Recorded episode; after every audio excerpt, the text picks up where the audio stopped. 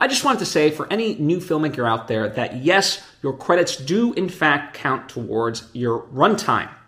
And this is important to know because, you know, when you're submitting to film festivals, they have runtime requirements. Sometimes there's a minimum, sometimes there's a maximum. In fact, oftentimes there is a maximum, right?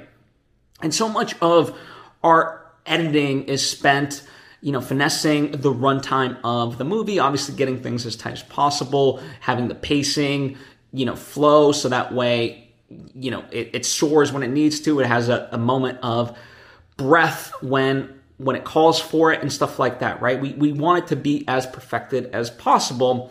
And, you know, so much of that time and effort goes into that that we feel like, okay, cool. Now we've got the movie. We've reached that, you know, if there's a 90 minute deadline, boom, it's like 89 minutes and 57 seconds. Great. You know, boom, we're within that uh, time frame, except what are you going to have? Like two seconds worth of credits?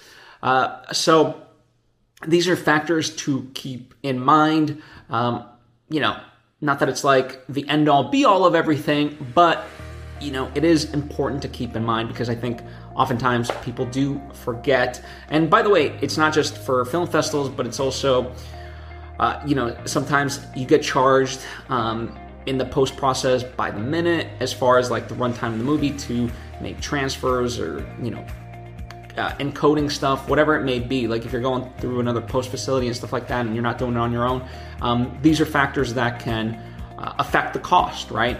So, very important to keep in mind that yes, indeed, your credits do actually count towards your runtime.